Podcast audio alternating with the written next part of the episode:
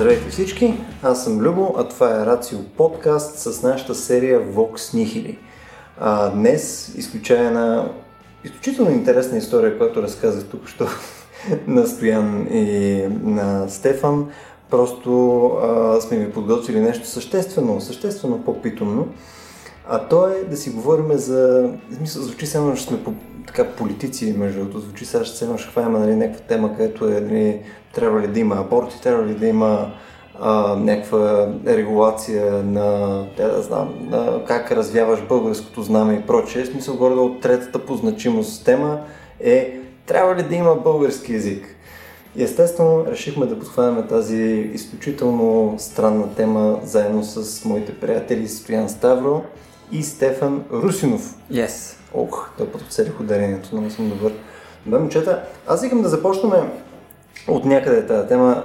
Аз съм сигурен, Стояне, че ти си подготвил нещо, което е свързано с някакво законодателство, което ще ни каже защо аджаба трябва да ползваме български язик и това е най-доброто нещо на света.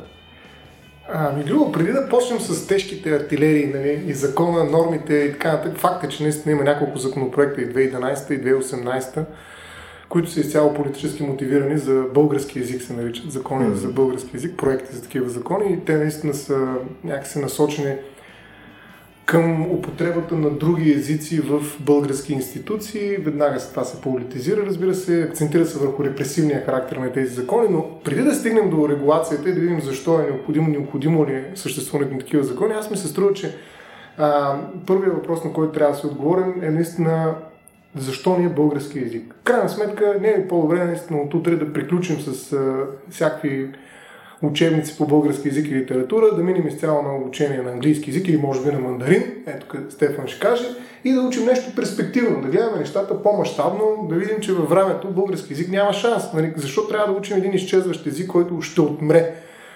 Айде, ако не до година, то най-вероятно след 100 години. И поради каква причина той ще стане един архаичен мъртъв език като латински? Дали е вярен този сценарий? Наистина... Той латински съм учил вече, това е всеки път не оцелвам явно, да. да. Е, прави си сметката. точно. А, тъ, точно това е. Дали трябва да се направим една такава утилитаристична сметка и да кажем в крайна сметка за какво учим децата си на един неизползваем език? Къде ще учите на език, който кога ще го използват всъщност? Mm. Къде ще отидат и ще говорят на български, освен в България? Има ли българ... бъдеще в България или да я направим нали, на английски език? И, и поради каква причина нали, езика се включва в така нареченото, между другото, нематериално национално богатство? Mm. Това е пак юридическа терминология, но какво го превръща в богатство? Защо, ако трябва да го свържим и с нашия разговор за превода, и тук Стефан, според мен, може да ни каже каква е неговата мотивация, защо превеждаме на български язик? Защо е необходимо един китайски автор, да речем, на научна фантастика, да бъде преведен на български язик? Кому е нужно това при условие, че всеки може да го прочете на английски? И на английски превода, както миналия път Стефан ни каза, всъщност е много добър, по-добър от китайския даже. А защо пък нали, той е тръгнал да се занимава с това нещо? И това е всъщност въпросът ми към Стефан. Защо той превежда на български язик? Каква е мотивацията му? Какъв е смисъл на това нещо? Аз първо искам отново да благодаря за поканата да участвам в подкаста.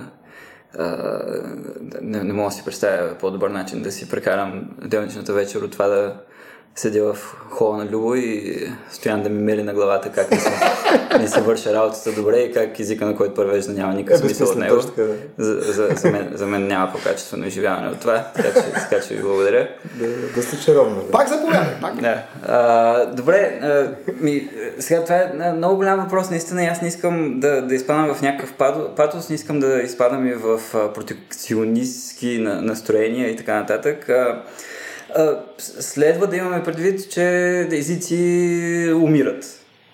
А, примерно, ако следва да вярваме на, на, на пресата, в последните 10 години са умрели около 1000 езика.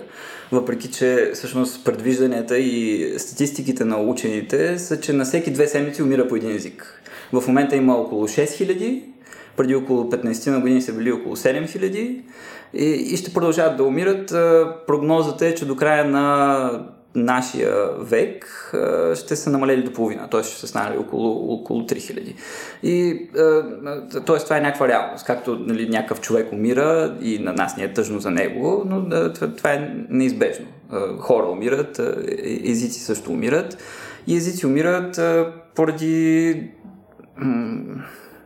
една реална причина. Дали спира да има а, носители на, на тези езици. Спира да има носители, защото езика, по някаква причина, започва да губи своята функционалност.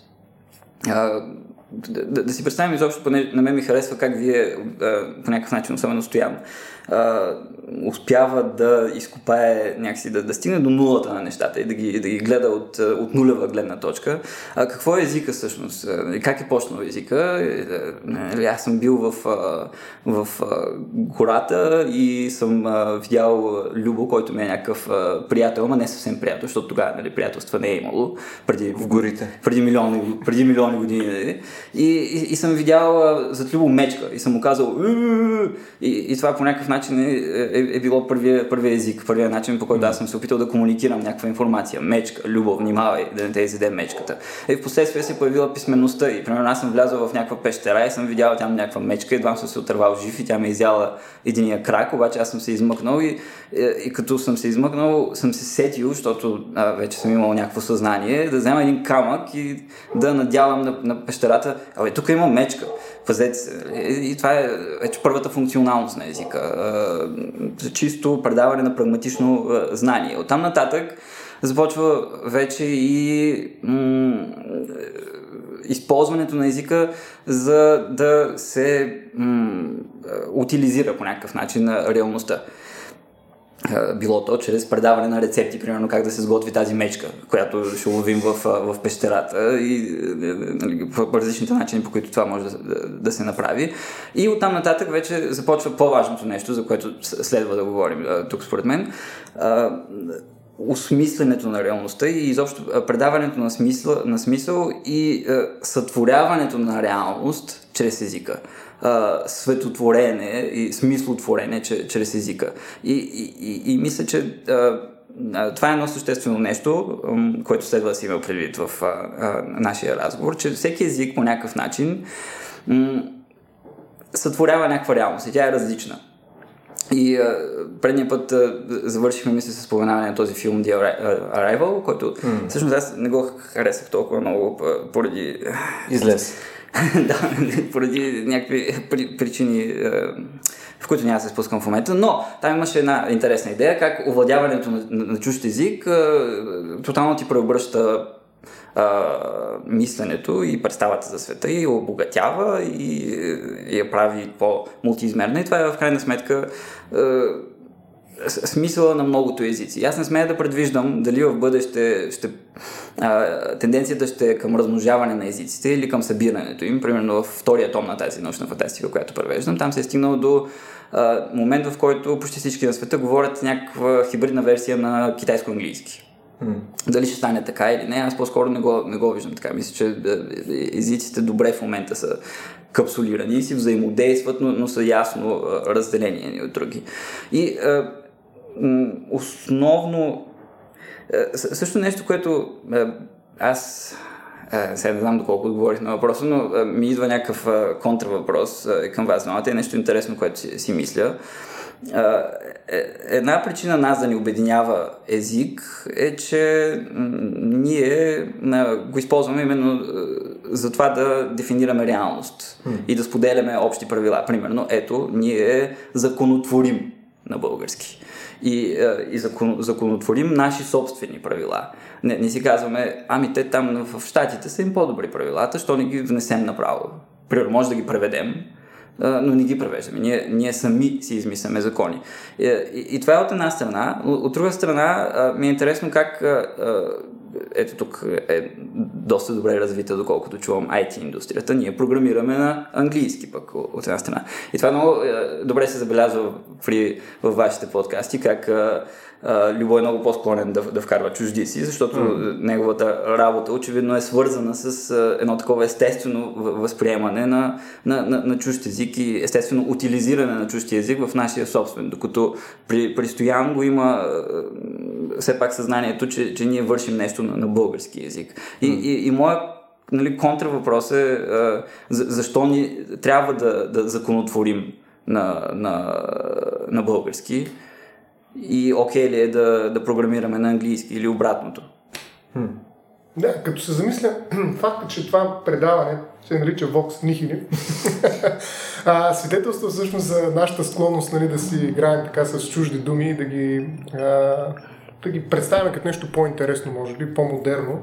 Има и някаква степен на мода, според мен, в този сланг, нали, в смисъл сленг, mm. този начин на говорене, в който да, комбинираш различни езици, но м- в а, така, тази наука, която се занимава, макар че нали, аз се гледам съвсем отстрани по-скоро, се занимава с езика и неговото развитие. Има много любопитна така, група от много специфични небългарски думи, които се опитват да нали, обяснят езика, като една от тях, на която попаднах, между другото, беше глутофагия. Mm-hmm. Това е много любопитен феномен, който до някъде е свързан с това, което каза Стефан. Аз ще използвам значи? изяждане на един език от друг език. Това е брутално. Според мен, дори само като се го представя, дори като метафора. език. Е глотофагия. Да. Идеята е, че един език поглъща друг език, нали, а. тъй като е, примерно, в някаква степен може и да е взаимно поглъщане на това нещо, което Стефан нарече хибрид между английски и китайски, може би а, представлява подобен феномен, в който два езика взаимодействайки си, борейки се един срещу друг, някакъв особен лингвистичен дървинизъм, нали, води до... Тук, между точно това, което каза дървинизъм, да. тук слагам само едно флагче за после, и след ще добавя нещо. Да, защото това взаимодействие между езиците всъщност е напълно естествен процес, разбира се, но той има различни а, така, измерения, в които протича. Нали? Навлизането на чуждите думи, включително в български език, който е естествен процес, естествено явление, минава през различни думички, термини, които според мен е хубаво да ги кажем, като например а, заемките. Заемките се различават от чуждиците, както и от така наречените, не знам дали сте ги чували, калки. Какво представляват калки? Ако заемките, нали, това са чужди думи, които вземаме за да назовем нови понятия, явления от действителността и за които нямаме думи в български язик. Това е дефиницията, която може да откриете в интернет. Тоест, заемката е нещо, което заемаме, защото просто нямаме такава дума, която да изрази такъв смисъл в български язик.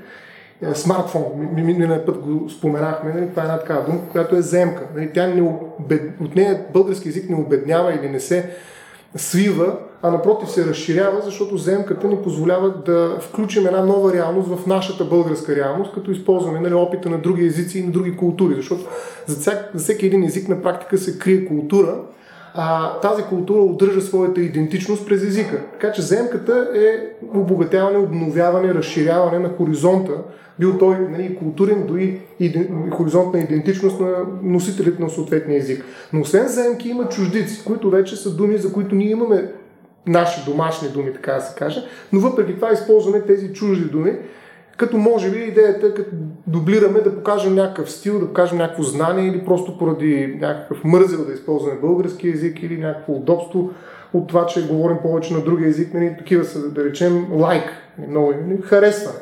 Нали, а, Любо особено често ги използвате а, думи наистина, но а, така или иначе чуждиците нали, са нещо, което вече в някаква степен а, така, пълни с, с, как да кажа, с нещо, което е излишно езика. Ние имаме български думи, обаче предпочитаме чуждите думи.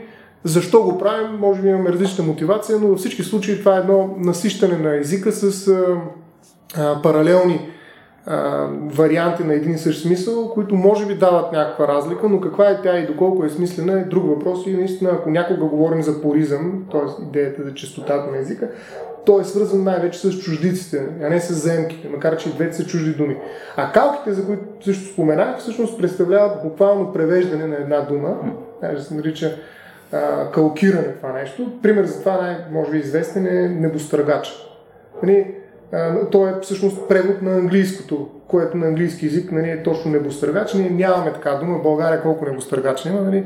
И ние в някаква степен се нуждаем от този внос на, на думата, но го правим не като измисляме българска дума, а като превеждаме буквално този израз, който се установил в една друга езикова общност и го използваме на готово. Така че, виждате, тези взаимодействия са различни и според мен, ако някога говорим за чуста на български язик, тя е свързана именно с чуждиците, т.е. там, където не е нужна тази а, чужда дума и нейното използване в български контекст. Но за мен а, в рамките на, на това така съвсем кратко а, може би излишно даже обяснение относно това как чуждите думи всъщност функционират в български язик и че те имат различно значение и различен принос, да го нарека, различна степен на замърсяване, ако негативно се изкажем. А, всъщност, а, Извън това уточнение, а, за мен превода на български язик е наистина а, някакси разширяване на хоризонта на нашата култура. Ние в крайна сметка сме родени в семейства, които говорят български язик. Български язик за нас е езика на нашето детство. А, и от тази гледна точка, като нали, наричан майчен език, той е светообразуващ, както каза Стефан за нас. И нашата култура в някаква степен нали, изисква при самозапазването си ние да, да изхождаме от един такъв център на, наш, на, на нашия живот, който на всичкото горе, нали, пак казвам, е свързан с едно усещане за детство. За мен това е много важно при всеки майчен език, че това е езика на нашето детство. Затова, примерно, билингвистите, децата, които се раждат в а, такъв семейен кръг, който използва или, или няколко или множество, два или повече езика, ми е много любопитно как точно свързват. А, имат ли някакво преразположение? Това е много проучване, разбира се, но има ли някакъв тремеж към използване на един? Има ли любим език, така да се каже? А, едно такова дете, което се ражда и бива отглеждано в билингвистична или много лингвистична а, среда, но така или иначе превода е нещо, което ни осигурява а, по-богата култура на български език. Ако ние искаме да имаме българска култура, ние имаме някаква история, която всъщност създава тази култура и през тази история ние можем да разберем собствената си култура, искаме да я обогатим и да оставим една общност, която може да образува собствен смисъл, да споделя смисъл в рамките на българската а, и национална общност и да изгражда някаква идентичност, включително през смисъл и култура, ние трябва по някакъв начин да запазим български язик. Аз не мога да се представя, че България би съществувала, ако всички в нея говорят английски язик. Това какъв смисъл ще има да, да наричаме тази териториална общност България? Не съм убеден, че би оцеляла България без български язик. Според мен би имало, защото е, езика несъмнено е, е определящо нещо за една, да наречем, нация. Е, нали, тук е вече въпрос, нали, има ли смисъл от нации и така нататък, но това е отделно. Но, но пак отново правила, ценности, културни, примерно, веднага се сещам един пример от съвсем скоро, съвсем скоро една-две години, мисля, че станаха вече, в Тайван, английския съвсем скоро стана втори официален език, освен китайския. Mm. И, и там е много интересно, защото нали, те си реално окей okay с китайски, обаче там има един сериозен комплекс. И, там... В Индия ме е по този начин. В, мисля, че, да, да, мисля, че също. Но, примерно в Тайван се взима съзнателно решение. За, за това, понеже там от край време, нали, от няколко десетилетия има стремеж да, да, да изградят своя собствена идентичност и парадоксално те искат да го постигнат това чрез откъсване от а, китайски язик, т.е. откъсване по някакъв начин от китайския континент, което на тях има там комплекса. Нали? И ето, те взимат решение и там в момента на настроението е ние сме Тайван, не сме Китай и са, и са възприели английския като втори официален език, което може би е един стремеж към, именно към създаване на, на, на собствена отличителна идентичност. Може би така космополитна идентичност, нали, двоязична идентичност, не само китайска. Так някакво противопоставяне го прави това практически. Смисъл, ние сме този остров тук и не сме част от вашия булшит. Да, да, именно да. Тук, между другото, ако ми позволите, момчета, само искам да отново да се върна там към основата на целия ни разговор, нали, защото за да и двамата казвате много интересни неща, които пък аз в моята глава навръзах с нещо. Нали, ти каза, че е подобно на хората. Нали, също езиците умират поради гордо сходни причини. Нали, смисъл, хора са умрели, нали, защото няма носител на даденото нещо. По същия начин ти каза, че то е нали, дървиниско под някаква форма. Нали, големи език изяжда малки език, тип нещо и така нататък. А, чели ли сте на, на Докинс първата му книга Себишния ген? Mm-hmm. Е, реално там имаш едно нали, доста интересно описание как работят гените. Нали, гените, а, той ги третира до голяма степен като, а, тук сега ще го простя съществено, но той ги третира като основното на ниско ниво нещо, което в крайна сметка има нещо като, грубо казано, агентура, не в смисъл, че нали, те осмислят какво искат и така нататък, но грубо казано те имат някаква, ня, някаква цел, в крайна сметка да оцелеят практически те се събират с други гени в, а, нали, в един геном и съответно техните, техните превози практически, това, което им позволява да оцеляват по-дълго и така нататък, са телата вече на растения, на хора, на животни и така нататък. И това им е позволило всъщност ние да сме техните машини, посредством които те оцеляват по-дълго. И рано нещо, с което той фоллоуъпваше в последствие, аха, малко чуждици, а, митигирай, митигирай. Митигирам. Това е чудесна дума, която използваш много да, алюзия. А, ако си представим същото нещо, защото в крайна сметка нали, имаш тези гени, които под някаква форма нали, може да представим, че навигират живота ни практически с нали, тези, техните си цели, техните си неща, които се случват нали, на някакво микроскопично ниво. Може да си представим, че има нещо подобно, но не в света на физическото, а в света на интелектуалното, в, на, на ниво абстракции. Това са така наречените меми, точно така. Сега тук, примерно, нали, последните едно 10-15 години в интернет имаме маса меми, където са картинки с котки, които казват смешни неща и така нататък. Или някаква котка, която стои и гледа лошо някакви две жени и знаете. А, само, че реално основно този термин меми беше, а, значи нещо малко по-различно. То значи, че отново някакъв, някаква форма на така наречени репликатори, както са и гените, които имат нали, отново в много широк смисъл на думата някаква агентура, която им позволява отново да оцеляват. И тези меми съответно се събира в така наречените, а, на български не знам как ще се преведе това, но мемплексове или комплекси от меми. А, Подобно нещо са ти пълно религии, подобно нещо са ти серия различни неща, което е някаква комплекс от, комплекс от различни цели, идеали и така нататък. И принципно по начина, по който говорим за езика, сега в интерес наистина не си спомням а, от книгата, нали, като пример се водеше езика да е нещо такова, но звучи, че е нещо много сходно на такъв комплекс. Мисля, по начина, по който културата ти е, може би езикът ти е мемплекс, който е част от културата под някаква форма, но очевидно изглежда, че работи по сходна схема. Равно различните такива идеологии и неща, които вземат място в, в главата ти, нали? нещо, което ти оформя начина по който мислиш за света и така нататък, е език по същия начин, по който би била религията, по същия начин, по който би била културата или възпитанието ти, или образованието ти и така нататък. И е интересно да може да мислиме за него като за своеобразно отделно, нали, в някакви огромни кавички, живо същество с негова си отделна цел и агентура нали, на цяло. И съответно може да си представиш, че наистина а, там има някакъв дървинистичен процес, който се случва. Наистина тези, които са по-адаптивните езици, тези, които ни позволяват примерно с минимална доза фрикция или са най-утилитарни, ха-ха, чуждици, нали?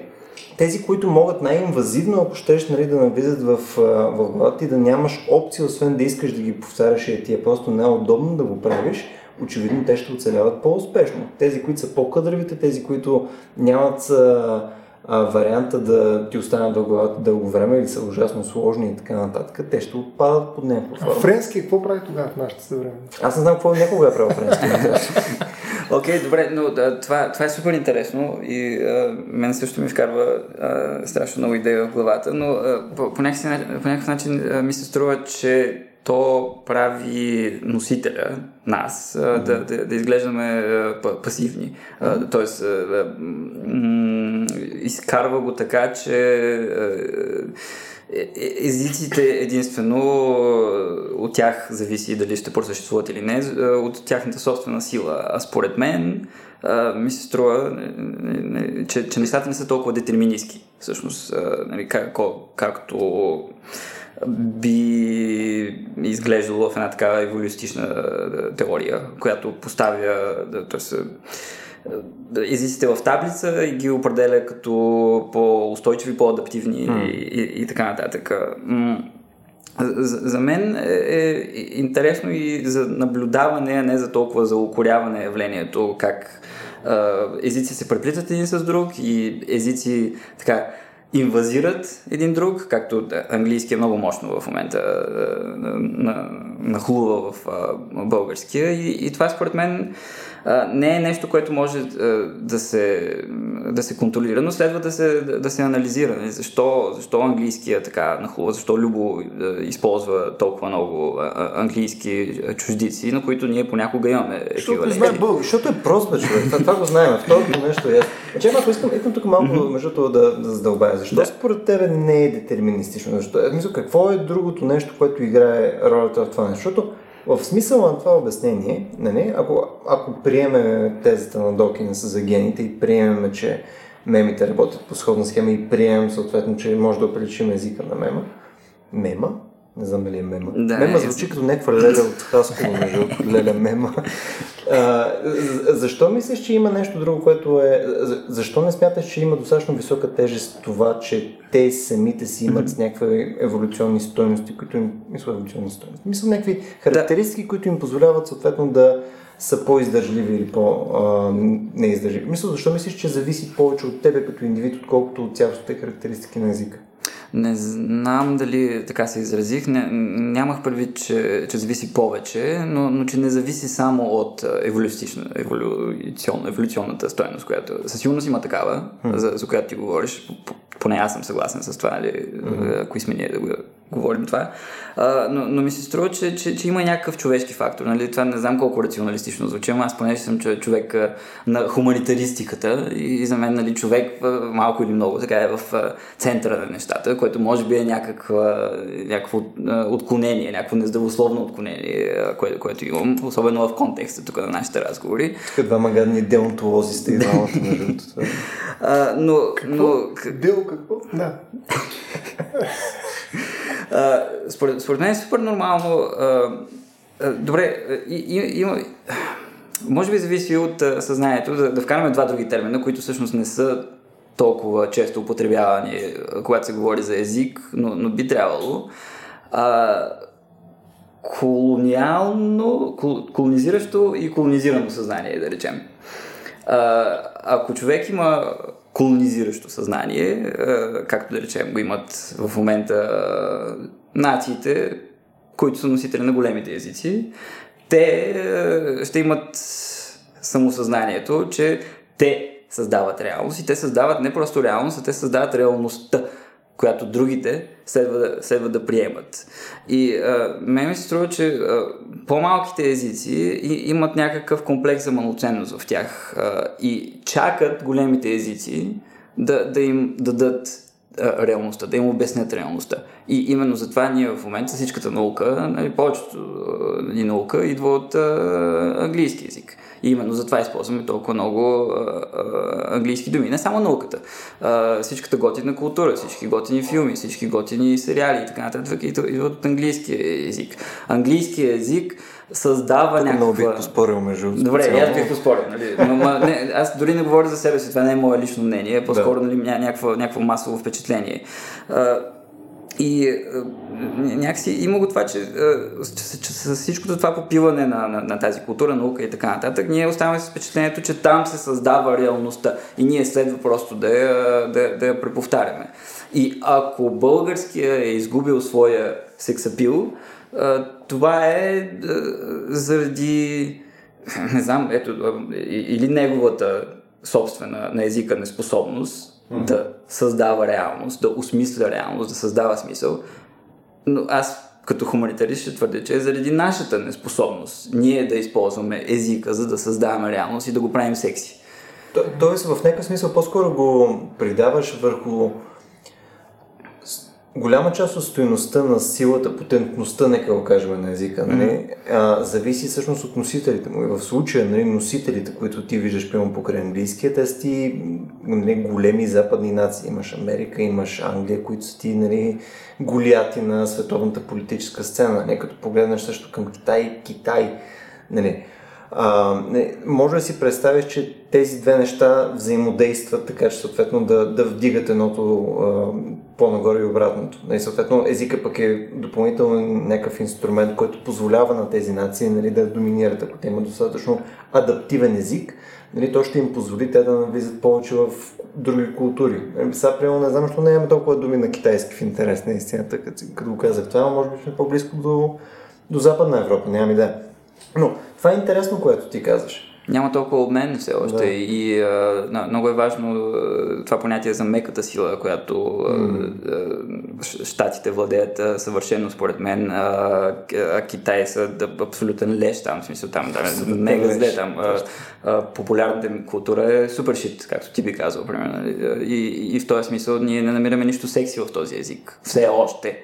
А, нали, докато не, някой не започне да пише секси научна фантастика и някой я преведе и ние почнем да внасяме и идват някакви идеи. Някой секси преводач. да секси научна фантастика. Аз точно за това секси искам да кажа няколко думи, защото всъщност ако приемем, че има някаква конкуренция между езиците и след Вавилон те се бият за пространство географско, което нали, ние да което да завземат. Като между другото, тук тази метафора за Вавилон е ключова. Нали? Наистина, м- представете си, ако човечеството нали, говореше един език.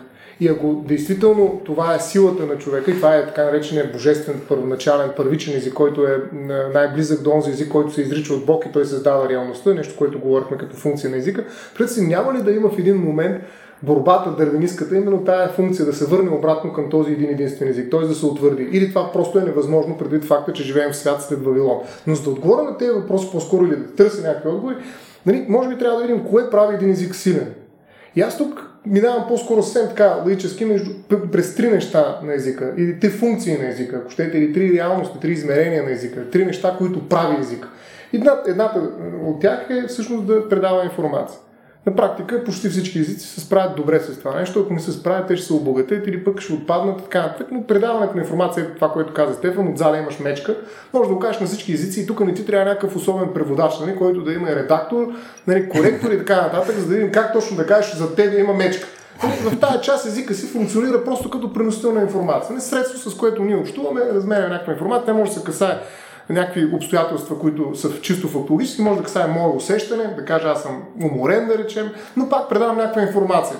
Бих, казал, че тук езиците много трудно е, биха се нацакали един на друг е, и биха могли спокойно да съществуват равносилно, равностойно, дали ще на английски, на български, китайски. В тази си част, тази функция на езика, според мен е окей okay навсякъде. Втората функция е точно тази светосъздаващата, нали, светотворящата новата реалност, която всъщност влиза в културата през новите думи, които се раждат постепенно и непрекъснато. А, тъй като науката в момента е основната сила, не толкова философията или религията, която създава нови светове, нали, открива ето, следваща звезда, друга планета, друго явление, четвърти закон, седми, седма теорема и така нататък. Науката създава в момента новия свят, в който ние живеем. Естествено е държавите, които а, са водещи в а, научните изследвания, да предлагат и думите, които всъщност така заскобяват въпросните нови парчета от реалността, в която живеем. Няма как. Тези, които водят в момента в науката, тъй като това е областта, в която се създава най-много свят днес, те ще създават най-много нови думи, съответно те ще бъдат колонизаторите, да го наречем. Всички други ще бягаме след тях. Просто в България няма наука такава силна, която да е на български язик, български списания, с индекс фактори и така нататък която нали, да създаде ново явление в физиката. Еми няма такова нещо. Нали, хората, които го създават са в Америка или в Англия или някъде другаде, където говорят на английски язик. И първото нещо, което става в момента, в който се открие едно такова ново правило и да се заскоби, пак казвам, тая нова реалност, е да се измисли нова дума. Е, на какъв език ще стане това? Ами, очевидно на английски, защото това е езика, на който говорят учените в момента. Това е нещо, както едно време на първия език, на който да излиза реалността, е бил латински.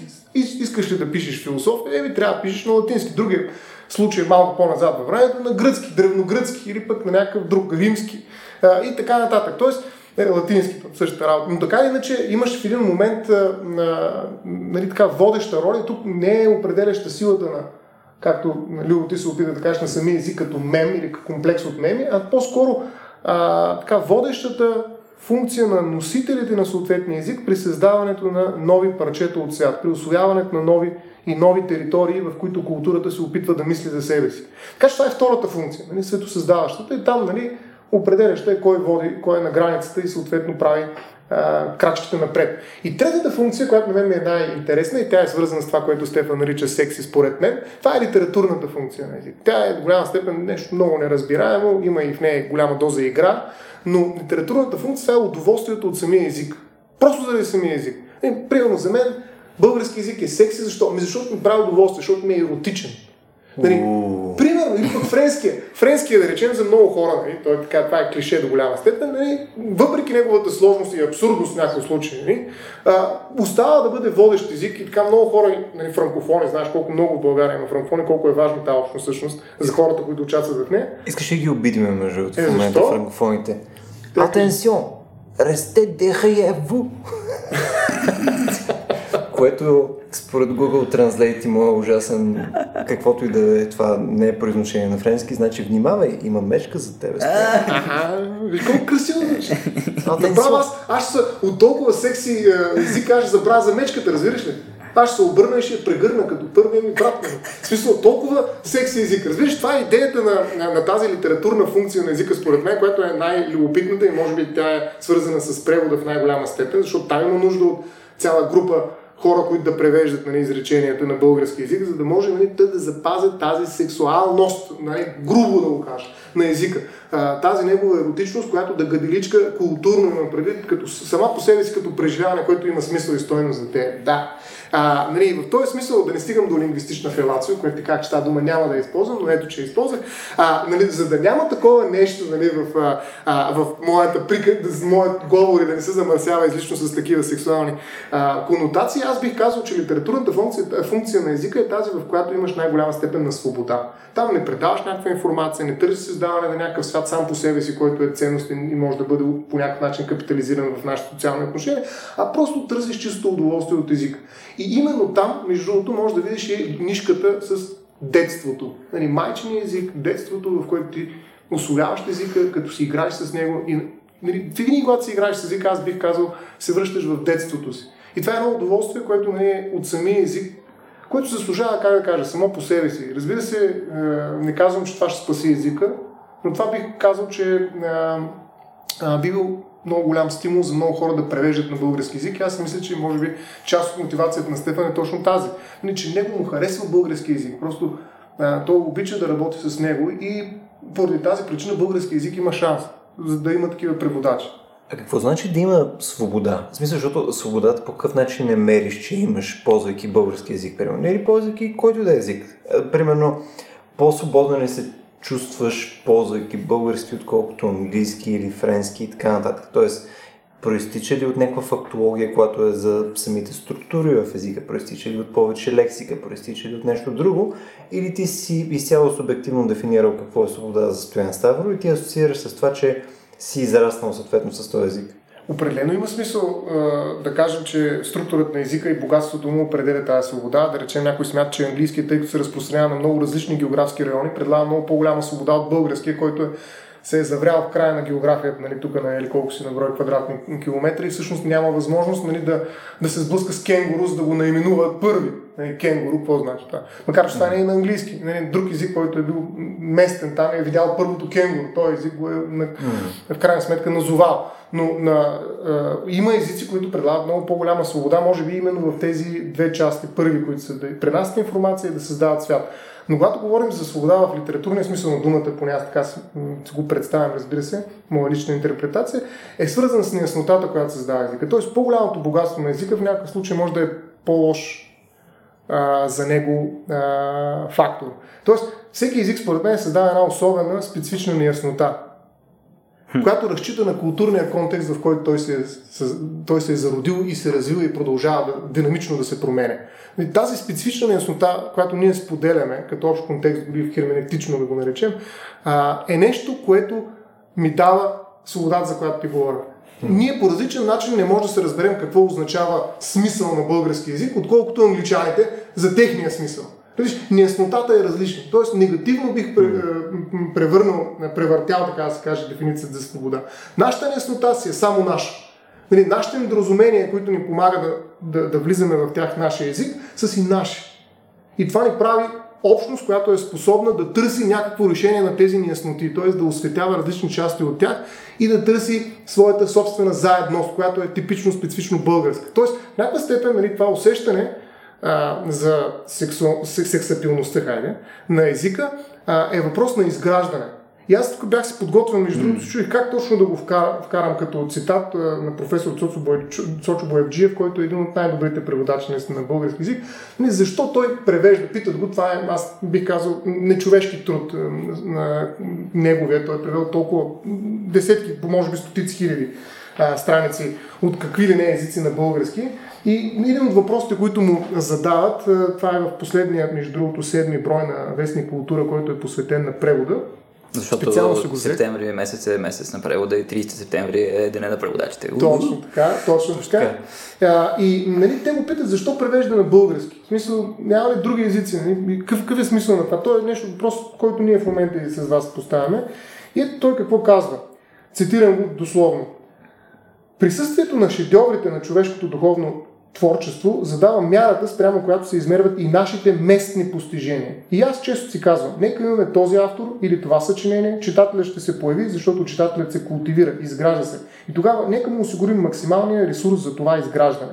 Тоест, Изграждането става в рамките на езика, но чрез преводите ние разширяваме хоризонта на, на нашия език и съответно на пространството, в което можем да привнасяме не само чужд смисъл, но и чужди неясноти, чужди, така да се каже, неща, които не могат да бъдат преведени. Но въпреки това ние ги превеждаме. Тоест отваряме един нов разговор относно това какво точно означава това, което сме превели. Тоест създаваме неясноти. Или така, според мен, езикът в най-голяма степен се обогатява и дава свобода да разсъждаваме върху нещата, които вкарва в себе си той. Окей. Okay. Следния въпрос в такъв случай, защото от, от това хванах следното нещо, защото спомена, че и Стефан, той нали, за себе си установил под някаква форма, че това е езика, на който иска да превежда. Ти сега е, цитира съответния Цоцо Бояджиев, нали, който каза, че ние трябва да опосредстваме хората да могат нали, да, да, да достигат до неща посредством езика и така нататък. А, но по никое време всъщност ние, в смисъл това са все косвени неща, в смисъл те, те не са ти неща, които са вследствие на някакви изконни качества на езика, а ти си нямал избор, освен да си човека, който трябва да се радва на съответния този език. Съответно той Стефан, роден е в България, подозирам, mm. нали, израснаме с този език и съответно ще стане преводач. И на какъв език ще стане преводач? Ми най-вероятно ще стане на български преводач, защото там е първи език. Не е просто някаква ужасна статистика. Ние с Стоян сме земляци. Да. По същия начин, нали, ние ако искаме прямо да създаваме повече преводна литература, ние създаваме отново защо? Защото имаме, няк... нали, в България имаш някаква база, инсталационна база да го наречем, нали, от хора, които са способни най-качествено да а, нали, да обработват текст и говор и така нататък на български. Съответно, ние на тях им предоставяме адаптирано съдържание, което е неадекватно може да го а, възприемат. Те не говорят основно на английски. Питаш, защо не четат на английски? Защото не могат да четат на английски преводач. Мисъл, не, дори да могат до някаква степен, никога няма да има първи език. Съответно, ние по никое време в момента с вас не стигаме до момента, аджабе, ако утре, да си представим следния казус, утре а, никой нов човек не се ражда в България. По никаква причина, просто не се раждат нови хора, не се заражда този, а, тази милост към детството и проче нали, така, сантименталност. И по някакво време има N на брой други езици и неща и просто хората, които се раждат някъде, трябва да си изберат език. И защо подявалите да изберат български? Мисля, има ли някаква обективна причина, поради която, нали, след като някой е бил, просто някой ми го е предал, нали, ето тати идеята научи на първите ти думички, те ще са на български, нали, когато го няма този елемент, има ли причина хората да научат български, освен, защото вече сме стъкнали с това нещо? То звучи като някаква стара операционна система, с която просто трябва да, да свикваме. И просто това го има. Оттам нататък вече слагаме някакви апдейти, някакви неща, ама сме с нея. Ами аз бих казал, но ще ми е интересно, Стефан, какво ще отговоря на това въпрос, ще опитам да съм максимално кратък тук, че всъщност ти предлагаш един рационален избор, който е изключително базиран на ползата или това нещо, което ще направи съответния език, който аз избирам, предпочитан от мен. Тоест, те са в някаква конкуренция и аз трябва да избера най-добрия на базата на някакъв критерий. И ти казваш какъв е този критерий, по-скоро. А, тоест, ситуацията е точно като на потребителя, който отива в магазина и казва има 4 вида или Абсолютно. 40 вида кисели млека, точно. кое да изям сега? И ти смяташ, че някой прави рационален избор, между другото, за киселите млека, но няма друг, друг въпрос. Защото въпрос на реклама е. Както винаги, и при езиците ще е така. И въпрос на сила в някаква степен. Нали? Ако, това, ако това лечебно заведение ще е така, ако това хранително заведение предлага само те кисели млека и те са позиционирани на, на нивото на очите ти, най-вероятно ще видиш тях и толкова. Точка. Тоест, всичко е избор без избор на практика или поне до голяма степен на манипулиран избор. Тоест, ако ти приемеш, че избираш езика си, а не той те избира теб, тогава, според мен, наистина няма никакъв смисъл от този език, освен нали, неговата функционалност, свободата да изрази максимално количество информация. А той така или иначе в един момент ще се натовари с литературност, която ще даде оная свобода, свързана с неяснотата, за която ти казах, и той ще стане естетически и литературен сам по себе си. Така че въпрос на време. И дълбочина, разбира се, и културна способност на носителите на езика да създадат тази дълбочина на езика. Рано или късно ще го направи. А, този език. Нали? Ако не го е направил вече, всъщност, няма как. А, така че аз не, не смятам, че това е реална ситуация, в която ти поставяш хората. Да си изберат. Няма такова нещо като избор. Ти избрал ли си къде се родиш? Избрал ли си какъв, Абсолютно не. а, какъв цвят на кожата да имаш, каква коса да имаш, а, какви очи да имаш. Нали? Това е един друг разговор, който сега в момента генетиците предлагат на такива възможни избори. Виждаш колко големи съпротива има срещу това. Но според мен връзката ти на езика, ако е въпрос на избор, би обезличило до голяма степен а, тая ценност на езика. Би го превърнал просто в поредния продукт, последното, поредното кисело млято, което си купувам. Нали. А, моята връзка с езика е точно за това толкова силно, защото тя е свързана с нещо, на което нямам никакъв контрол. Своето детство. И това е нещо, което ми се е случило и там е имало този и този език. Може би не само един, аз това така ми е много любопитно наистина за децата, които се раждат в билингвистична среда и които имат повече от а, един а, езици на своето детство. Но за мен тази връзка а, е до голяма степен въпрос на случайност, въпрос на нали, такава, изв... намиращ се извън мене детерминираност, с която аз трябва да живея. И, и, и, и смиряването ми в същия език, който ми доставя удоволствие да се връщам в детството си, когато се играе с него, да речем по някакъв такъв романтичен начин, е част от тази моя неспецифична връзка с езика. Което е изключително романтично и красиво Да. стояно, обаче. По какъв начин това не отговаря на въпроса ни? Това е провокативният въпрос в началото. Аджба, защо нали, трябва да има български язик? Защото ти в момента е, го поставяш това, рамкираш го това нещо, където вече това е, това е ситуацията. Просто аз съм се родил, това се е случило. Не, съответно за тебе това е окей, но то не отговаря на въпроса в бъдеще. Защото с български език ще умре един специфичен свят, към който принадлежим ние, така или иначе. Без да зависи това от нашия избор. Разбираш, това означава, ако умре български език, на мен означава, че умираме всички ние по някакъв много специфичен, много дълбок, много а, богат начин. Нали, това не е просто някаква физическа смърт. Умира нещо много голямо. А пак казвам, не случайно езика е част от нематериалното културно богатство на България. А това означава, че е част от всеки един от нас на практика. И трябва да се борим за него. Добре, аз в такъв случай нали, ще мина от другата страна и а, би, бих могъл да кажа, Предател. че, че, че, че няма а, нужда българския да, да съществува. И Няма, няма реален смисъл българския да съществува. И в този ред на мисли няма нужда който и да е език да съществува, но език ни трябва. Сега мисля, че може да, да, да се съгласим нали, да, на, на тая най- най-ниска основа, че, че някакъв език ни трябва. И че, че българския в момента съществува и той по-скоро, както Стоян казва, нали, не е въпрос на, на някакъв избор. Имаме го, живеем в някаква къща и, и всъщност имаме избор. Да, ти, ти викаш, това е някаква стара операционна система и сега ние трябва да вземем решение. Можем ли ние да правим апгрейди и да я направим супер яка операционна система или нещата са отвъд спасение и трябва да се махаме от тук и да мислим за нова операционна система. Mm-hmm. Както, примерно, аз имам един приятел, който имам чувството, че нали, изпитва като цяло ненавист към български язик и той иска да, да, да, да се махне от него, да се махне от него както се маха от къща, защото той го свързва с расизъм, с ксенофобия, с цинизъм, с всичките тия балкански неща, които ние тук ги имаме. Тук. Да, а, и, и, и това е нормално, това е някакво негово индивидуално усещане и изживяване. А, и той изпитва съ- съпротива срещу собствения си език, срещу собствения си дом, срещу собствената си майка, да, да, да речем, срещу собствените си корени. А, има такива хора. От друга страна, ето има хора като, като мен, кои, които действително намират а, а, някаква файда от това нещо, някакво, някакво удоволствие от това нещо. И а, мен това, за което Стоян говори, веднага ми напомня семиотиците през 60-те във Франция са се занимавали много с това. Нали? Барт има книга Удоволствието от текста. Юлия Кръстева говори за, а, как се произнася на френски, Жуасанс, а, което пак е удоволствието нали, от литературата точно.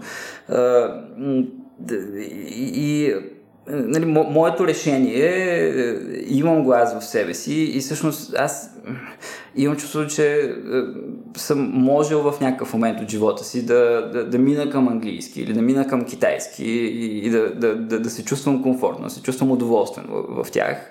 А, но в някакъв момент аз взех решението да, да, да, да се заселя за постоянно в а, дума на български язик и, и да, да, да направя така, че той да е як.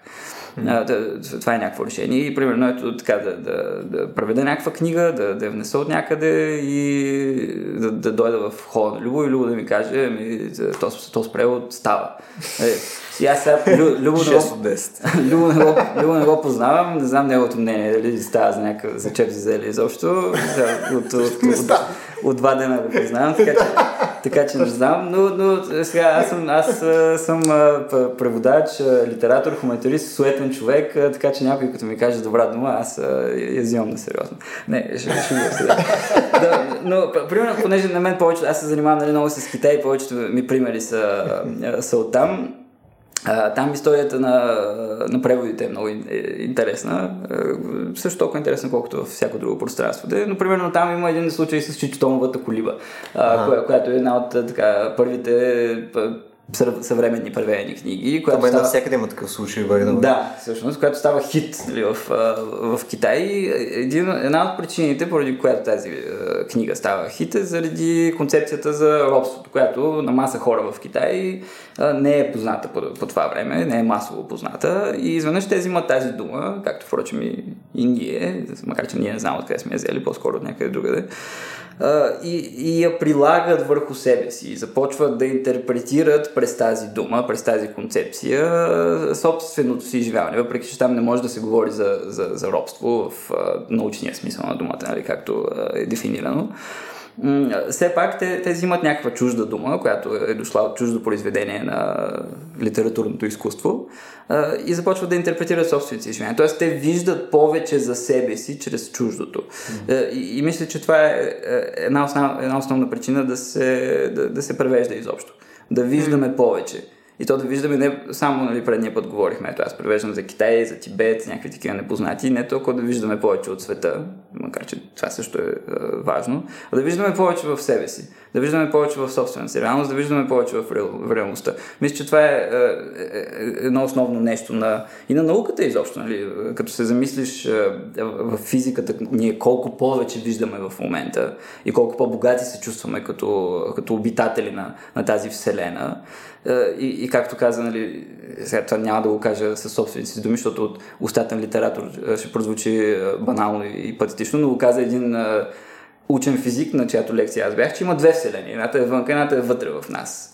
И, и, и според мен боравенето с езика, бил той художествен или не изобщо, и, и вниманието в езика ни, ни помага да, да нищим тази, тази вселена, която е вътре в нас. И не знам, сега аз нали, не разбирам много от наука, не разбирам много от дървинизъм, но нали, според дървинизма нещата се, се стремят към, към осложнение, към, към множественост.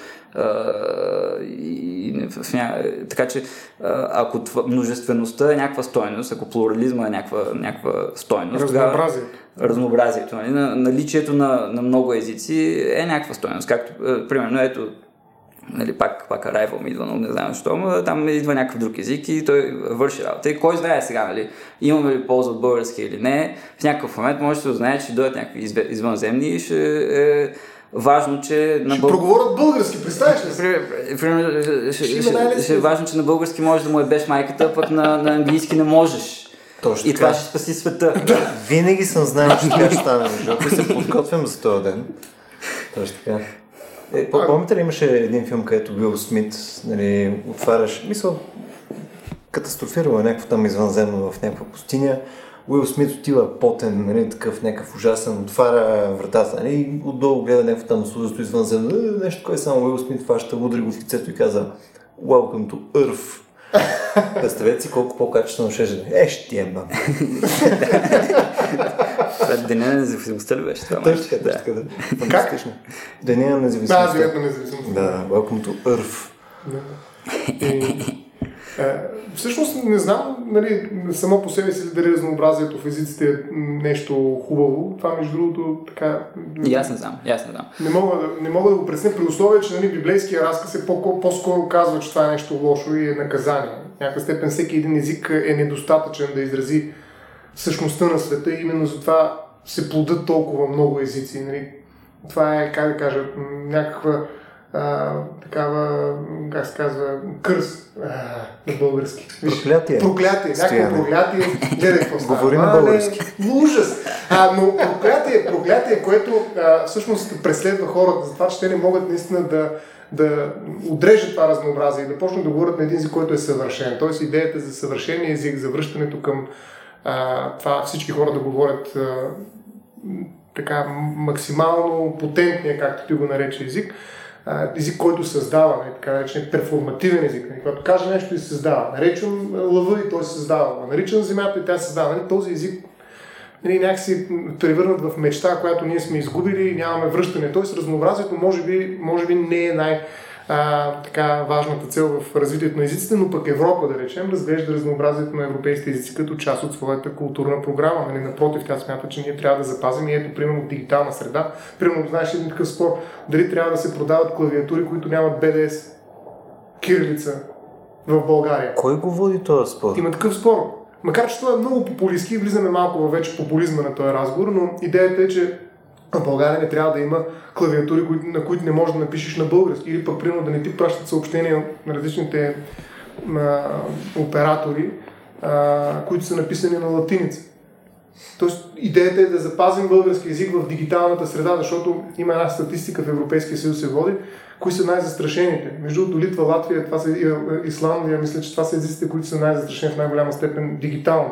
Български език все още съществува, но а, развитието на програмните езици и определени технологични нали, усъвършенствания, които се предстои да очаква се да, да се случат, а, всъщност ще застрашат и български език, доколко той би могъл да се случи в такава дигитална среда, защото там знаем кой господства. Там нали, има нали, здрав, а, здрава битка, нали, ясно кой е езика, който нали, да се видява нали, някакви как да кажа, програмиране, кодове, всъщност ти си човек, който може да ви каже, може би, от нас тримата имам предвид, от нас тримата, нали, да, да, да, да програмен език на френски.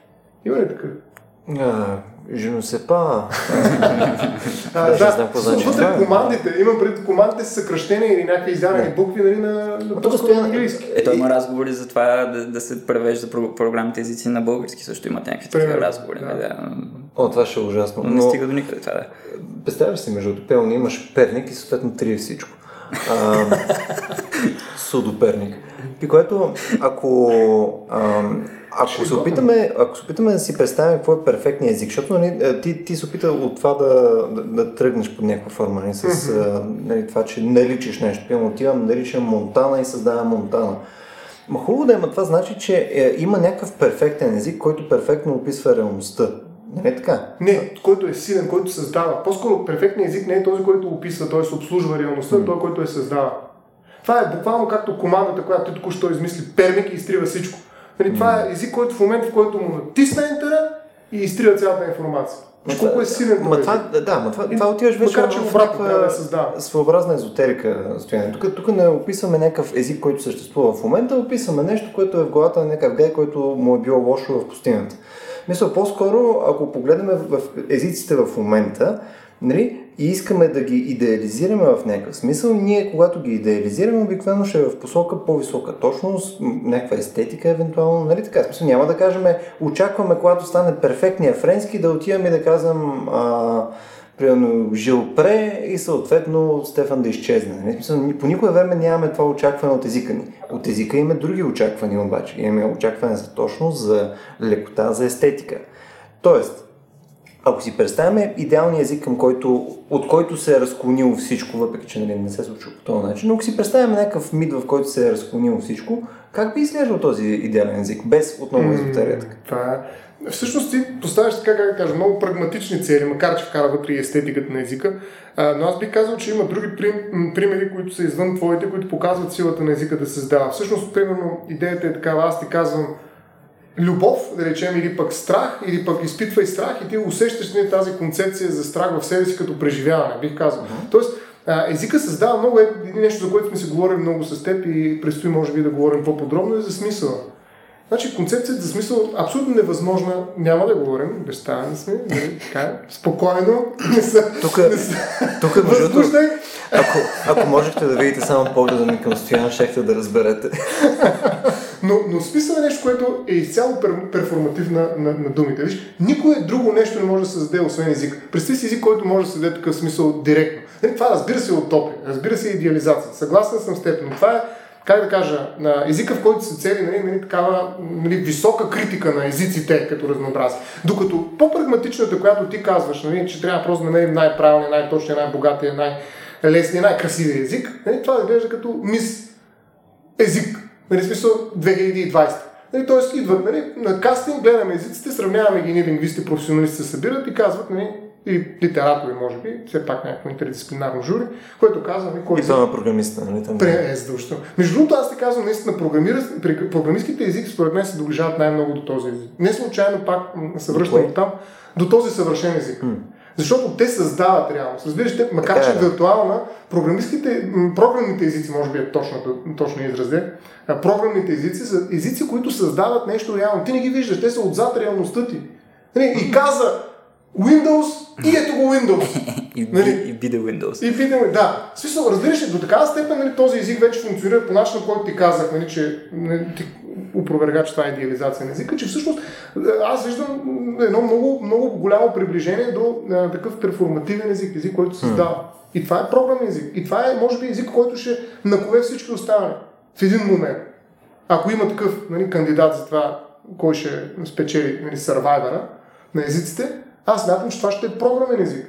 Макар, че те са според, мен това също е абсолютна утопия, тъй като това, което поне виждаме за момента е, че колкото, колкото по-висока точност искаш да, да, да имаш, описателна точност, имам предвид. Защото като, когато говорим за програмен език, то обикновено ти е една шапка, която ти е върху нещо друго, което ти е по-базово, нали? върху някаква математика обикновено.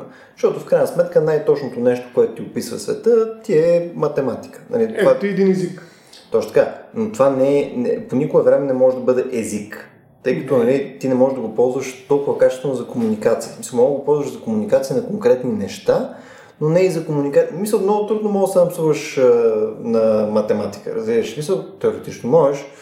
Нали, Доста секси, между другото. тук ще бие един косинус, нали, Ето. през абцисата, нали? но не мисля, че е нещо, което е практично, а реално езика ни, Мен който не водим в стресва, момента...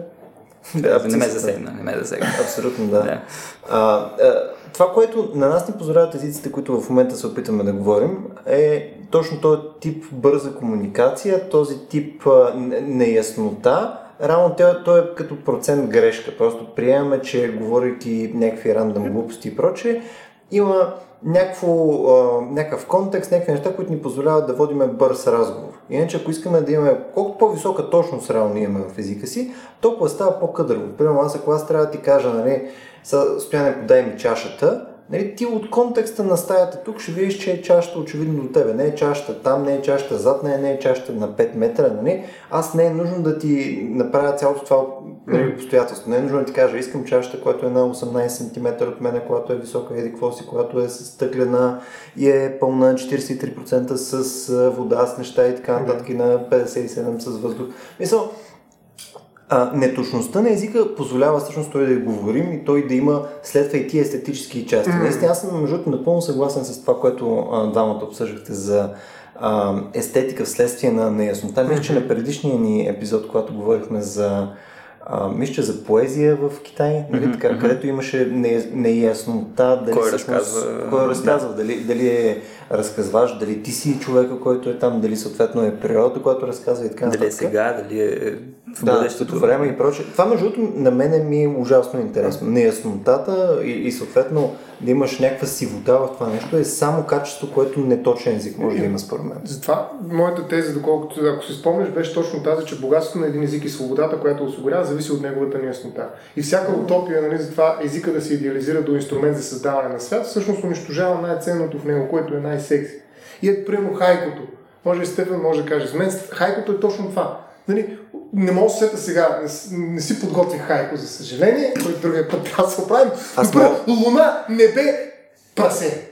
Ето ти хайко. Това не е хайко, не, не, не, И изведнъж в ръкава ми влетя светулка.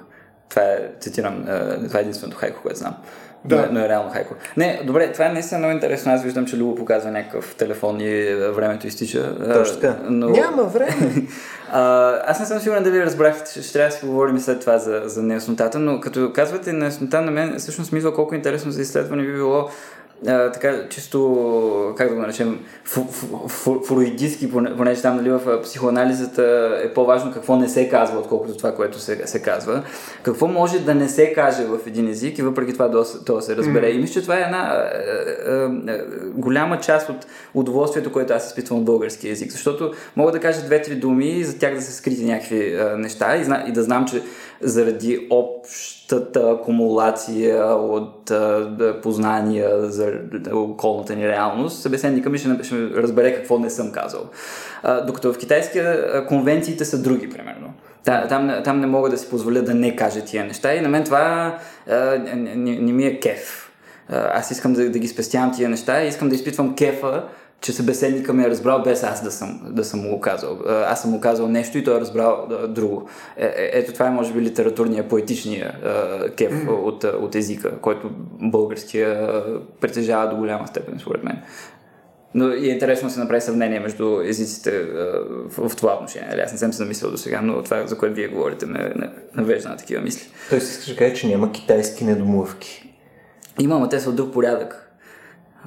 И, съответ, и съответно, и, и съответно аз като, като не носител на езика отивам там и, и, и не мога да ги уловя, понеже аз нямам а, този багаж от а, информация, която те са събрали а, през а, живота си. Ето, точно това не споделя тази културна среда. Нали? Да, да. Макар че той е учил от 10 години китайски, всъщност не е живял там, не е не е направил първите си крачки там, не е видял първото момиче там. Е, е такива неща, които изглеждат романтично, но според мен са ключови за светоусещането. Не са го били в дискотека в Китай. Не са го напсували на китайски. Но ми откраднаха телефона в дискотека. Първо не са те напсували на китайски. Не, а, Първото апарата. Какво? Не са те напсували на китайски. А, напсувахме веднъж. Е, не, това значи човешки нали, на, на летището.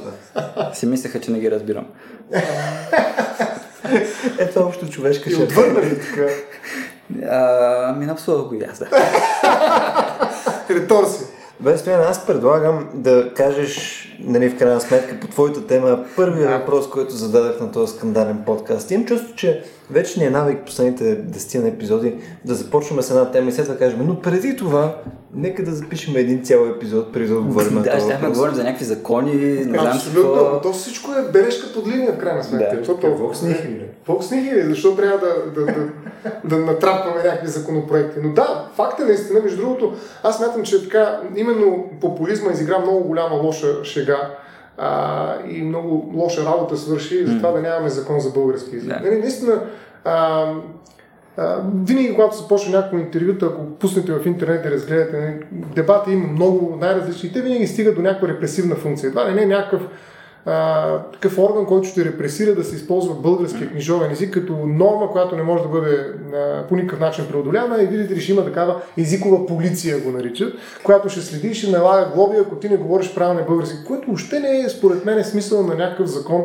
на който и да е било закон за български език. Нали, смисъл, това е една много добра идея. Според мен е хубаво да има механизми, които са политически разиграни и юридически канализирани, през които български язик да може да се развива и да се запазва. И това изисква в някаква степен да има закон, закон нали, за български язик, който, между другото, в Конституцията на Република България е обявен за официален език на републиката. Но там е казано български. Много любопитно. Български. Казваме член 3 е това от Конституцията. Официален език в република Та е българският. На член 36 е първо е казано изучаването и ползването на български язик е право и задължение на българските граждани. Забележете, това е едно от малкото неща, които са едновременно право и задължение. Нали, хем имаш правото да изучаваш и ползваш, хем си длъжен да го ползваш и изучаваш. А, нали, българските институции, те функционират на български, това е официалния, който има точно определени места, които са издължително се използват само български, не някакъв друг. А, а, като това са текстовете на практика, които изчерпват а, съдържанието от Конституцията, което е посветено на език. Сега в последния проект, ще използвам него, макар че имам и преди това законопроекти за български език, този от а, 2018 година, а, говори изцяло за българския книжовен език. Тоест не е, никъде в Конституцията няма да видим книжовен език, български книжовен език. Там има български език. Така, българският книжовен език е нали, така, израз, който вече вкарва идеята за нормата.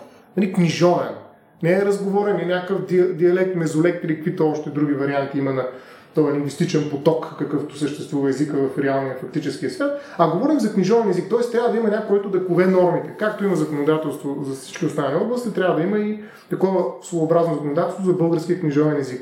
И този законопроект се поставя за цел именно осигуряването на условия, казва един от текстовете му, за опазването и обогатяването на българския книжовен език, да счита като основа на българската национална идентичност в Република България след българските общности зад граница. И тук сега има две части. Една, която е по-популистка това е втората, една, която според мен е изключително важна, нали, културна. Тя е за опазването и обогатяването на българския книжовен език. Аз бих казал на български език изцяло. Не е нужно само книжовния да се обогатява. Нали? Защото наистина тази разлика, която провежда законопроекта е малко така търсена и затваря езика в книжовността. Български език е много по-голям, много по-широк феномен. Като махна обаче тази идея за книжовен, аз смятам, че опазването и обогатяването на български език е изцяло легитимна цел, която трябва да се преследва не просто от един закон, от цялото българско законодателство, но със сигурност трябва да имаме специализиран закон. Когато обаче продължим в втората част на това изречение, което прочетах, нали, това е основа на българска национална идентичност, влизаме в популизма. Нали, национална идентичност, нали, ние трябва да се противопоставим на другите а, етноси, които завземат ефира с някакви други езици, а, има общности, които говорят дори в институции, които са в български села и градинки и така нататък, а, на езици, които са различни от българския, ние трябва да, да предотвратим нали, това дебългаризиране на институциите в някои краища на държавата и да възстановим нашата национална идентичност. Ето го къде идва популистския разговор. И той пречи на другия разговор, който според мен е изключително легитимен и той е свързан именно с културното богатство на български язик, пак казвам не на книжовния, а изобщо на български язик, но може ли идеята на авторите е била да остави напълно свободен български язик. Все пак, а само книжовния да е под някакъв надзор, да го нарека, или по-скоро да е предмет на някаква държавна политика. А, и между другото, този законопроект разграничава майчения език като много специфичен това, за което си говорихме, езика свързан с детството. Го, текста го дефинира, между другото, езикът, на който всеки граждан общува в семейството си.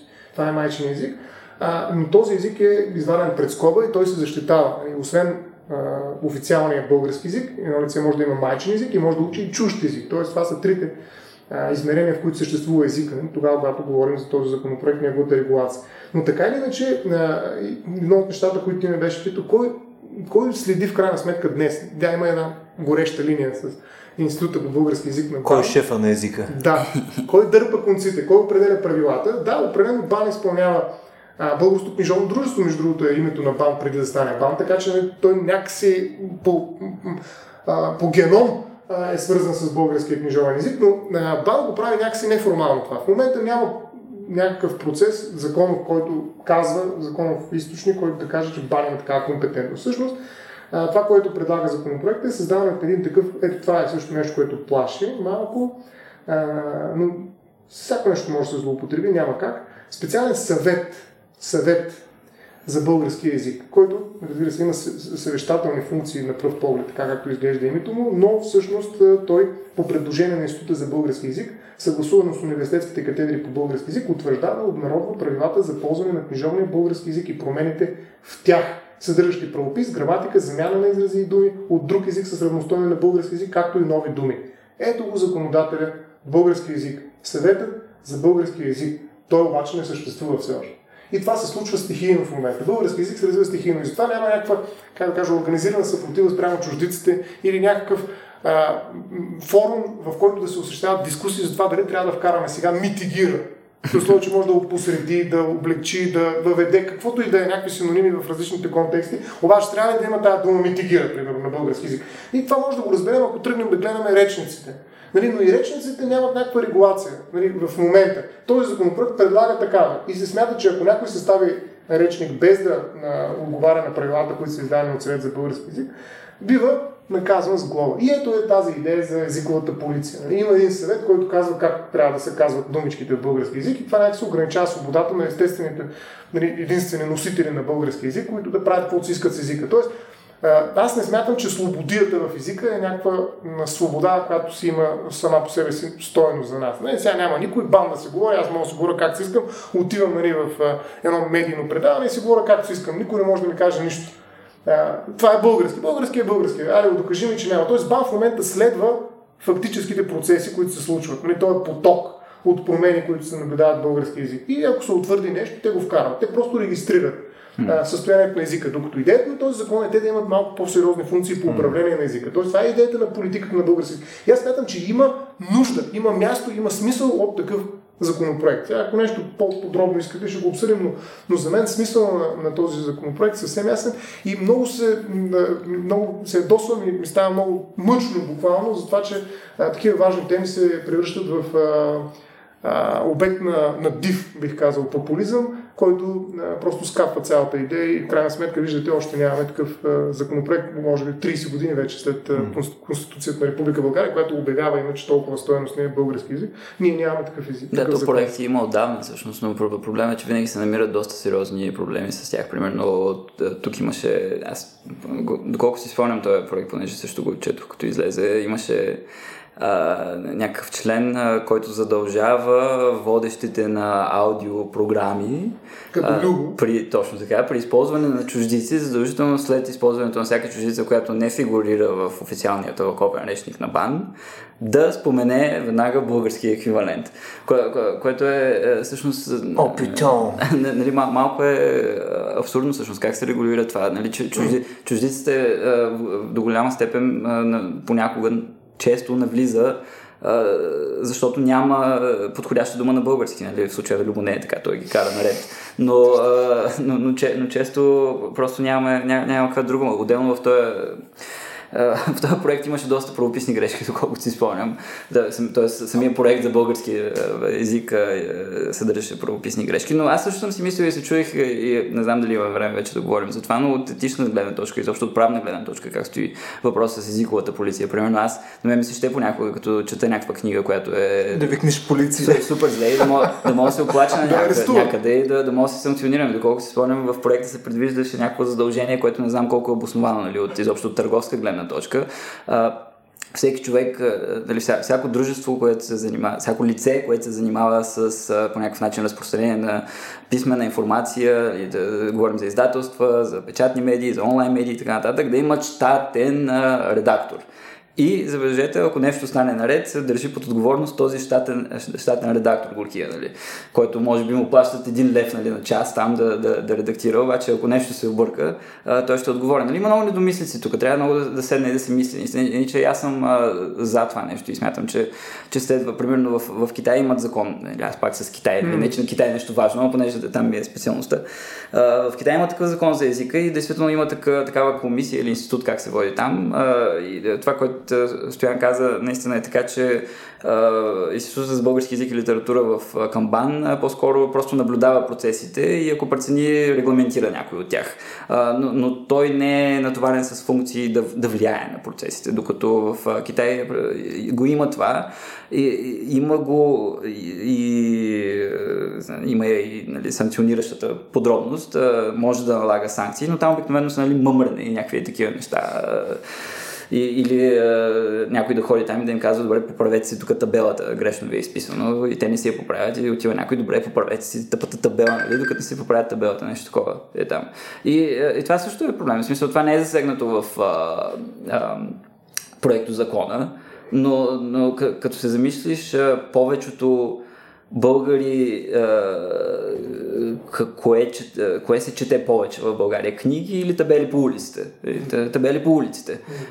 И, и, и, и там, са, там, там са големите източници на, на, на неграмотност и големия толеранс към неграмотността, всъщност. Ако ами... това изобщо не е в темата на разговор, не знам. Да, Аз се отплеснах. Напротив, в смисъл това, което казваш, между другото, което излиза и като коментари, които по-скоро са въпрос на някаква митология и въпрос на компромати срещу този закон, а, както срещу повечето идеи, които имат смисъл, между другото, в момента, а, според мен въобще не отговарят наистина аз законопроекта, който чета, примерно да речем, макар че това са много древни неща, нали? по-скоро уби преносителя, за да не се стигне съобщението. Нали? А, примерно няма такова нещо, няма такава репресия до такава степен. Единствено за речниците има някаква регулация, в която ако издаваш речник, този речник трябва да мине пред някакъв контрол, защото ти някакси твърдиш, че това е а, образеца. По-скоро става въпрос за въвеждане стандарт. Няма такова изискване, примерно, за редактори, които да следят в изданието. Нали, поне аз този законопроект, който гледам от 2018 година. А, окей, аз може би... Тоест, да, може би, 2011 година имаше други законопроекти. може би които- 2015 майче имаше един, който може би аз Да, знам. има всякакви безумици. Аз съм съгласен Да, с теб. да, да. Нали, смисъл, това са неща, които, извинявай, ма те го правят нарочно. Ако искаш да, да провалиш един опит да се създаде един такъв закон за български язик, предложи някакви такива безумици, уж, че искаш да има законопроект. И на практика ефектът е точно този. Изведнъж се фащат хората така, е, те прекалиха вече, пълни глупости вече, сега почнаха да правят. Нали? Ай, стига, ма. нали, по-добре да нямаме, отколкото да имаме такъв а, закон, който а, ще кара хората да, да внимават а, какви табели да слагат, да, ще ги глобяват, ще ги вкарат едва не в затвора и най-накрая, нали, на този език уж трябваше да е нещо, което се чувствам пре- прекрасно в него и да го използвам, аз трябва да внимавам на всяка крачка. То отиде свобода на словото, отиде всичко свобода на езика, то къде отидахме? Тоест, аз разбирам нали, тази, този механизъм, тази хватка, в която популизма вкарва почти всички идеи, нали, когато почва да ги довежда до абсурд. И затова според мен един дебат по всички тези въпроси, включително нали, за езика, български език, за неговото запазване и развитие, забележете, вижте, те две много важни. Не налагане, на, няма репресия тук. Ние се опитваме да осигурим условия за неговото запазване. Това е много важно, дори само това да се спрем. Целта на закона. Условия за неговото запазване и развитие. Тоест някой, който да се грижи за езика. Нали, когато вие поливате едно цвете, това не означава, че има репресия спрямо някой друг нали, в стаята, който не иска това цвете и така нататък. Става въпрос за стимулиране, за въвеждане някакъв стандарт, за, за меки правила, както каза и Стефан, за неща, и кой Любо го каза за меките правила, забравих, но идеята е за, за, за това да, да използваме инструменти, които не са санкциониращи, а са стимулиращи. А са такива, които гледат развитието на езика във времето и знаят на къде върви той, защо върви, да организира дискусии. Това е една от функциите на съвета за български език, да речем, посочен в този законопроект. Така нататък. Тоест, идеята е да пипаме разумно езика, но да има някой, който мисли за него, нали, който е отговорен да каже на къде върви български език. Ще го закриваме ли? Кога точно ще му ударим нали, точката на български език? Или какво да попе? Примерно има тези колко си чуждици. Може дори това се ана- анализира от орган, който е натварен с това. Тези чуждици, можем ли да ги заменим или няма смисъл от това? И както едно време Иван Богоров, нали, а, примерно е предлагал не е една от дръсни клетчица, а огни- огниво ли беше. Та, други думи е предлагал, но, но имало хора, които са мислили. Имали са хора, това са възрожденци, разбира се, съвсем различен начин на мислене. Те са се опитвали да, да не освободят от една традиция на турцизми, русизми в български язик, но те са опитвали да изпълнят точно тази функция на водач, на лидери в езика. Това сигурно го има и днес в литераторите. И Безспорно те, народното творчество и литературата са местата, където се раждат новите български думи, но те се утвърждават срещу една култура нали, на пътните знаци, в която ние четем някакви абсолютно безмислени думи, които са написани толкова грешно, че всъщност тези литератори нямат шанс. И затова трябва да бъдат под- подкрепени. Трябва да има орган, който да ги събира, консолидира и да ги стимулира да правят това, което правят. И според мен всички останали такива атаки под пояса, нали, абе, те имат 5 грешки в, а, 15 грешки в законопроекта. Да, хубаво имат, но това какво общо има с идеята ние да подкрепим български язик? Не, Тук, между смисъл, в- в- просто, е, нали, аз съм, съм абсолютно съгласен с това, което казваш, но въпросът е, че е, този, който следва да се погрижи за езика, трябва да, да, да се погрижи за езика себе в, в себе си, нали, по някакъв начин. се. Нали, да, това е, просто това е. Тук момчета, между другото, по стар източноевропейски обичай, ако нямаме адекватна правна уредба и институции, това си искаме. Правим каквото си искаме и по някое време ще се появят мутри. Така че нямам търпение да видим точно езикови мутри. Тук ще е задължително естествено да имаме кожени якета, Adidas, примерно долнища. Аз вече съм с бръсната глава, така че всичките си чуждици съм готов да започна Някакви- първата Да правиш езикови застраховки. език 2 или нещо такова. Не, да, в смисъл, може да разчитате на мен да опошля този разговор, естествено, към края му. Така че, за да оповестя края му. Ами добре, благодаря ви за разговора. Аз викам следващия път да подхванем и темата, която пък на мен доста ми е интересна за а, различни видове наречия, диалекти и така нататък. Това между другото е а, може би тази тема, която малко я заобикарахме до сега. Ти, ти го спомена, когато каза за книжовния български язик, но реално по никое време не влязохме в някаква специфика, тъй като примерно в моята глава е много странно да, да приемаме, че някакъв вид диалект е по-скоро признак на нещо негативно, а не е допълнително също това, което ти Богатство. Именно ти оприличаваш езика на богатство, нашия маргинален език в контекста на другите езици, нали, тъй като е ползван по-малко, по този начин го мерим, нали, той все пак има някаква такава естетическа стоеност. По същия начин тези подезици, които са ти съответно диалекти, те работят по сходен начин, според мен. И би ми било интересно да обсъдим това следващия път. Да, това пак е колониално мислене, по някакъв начин се предават някакви комплекси, може би, защото ние сме малък език и в рамките на нашия език ние все пак сме носители на, на, на нормата и затова може би избиваме някакви комплекси. Ти ако знаеш французите какви са задници, да. това е пократително. Е, всички сме задници, да. Е въпрос на степен. Добре, от нас беше това за днес. А, благодаря, че ни слушахте. Ако искате да ни подкрепите под някаква форма, може да го направите на patreon.com slash RACIOBG. Там заедно с а, всички останали, които ни подкрепят към момента, може да дарите помесечно, така че аз да запиша курс по български язик. А, както установихме, това, ще ни е, това ще ни е силно от полза. А, и така, а, до нови срещи и благодаря, че ни слушате.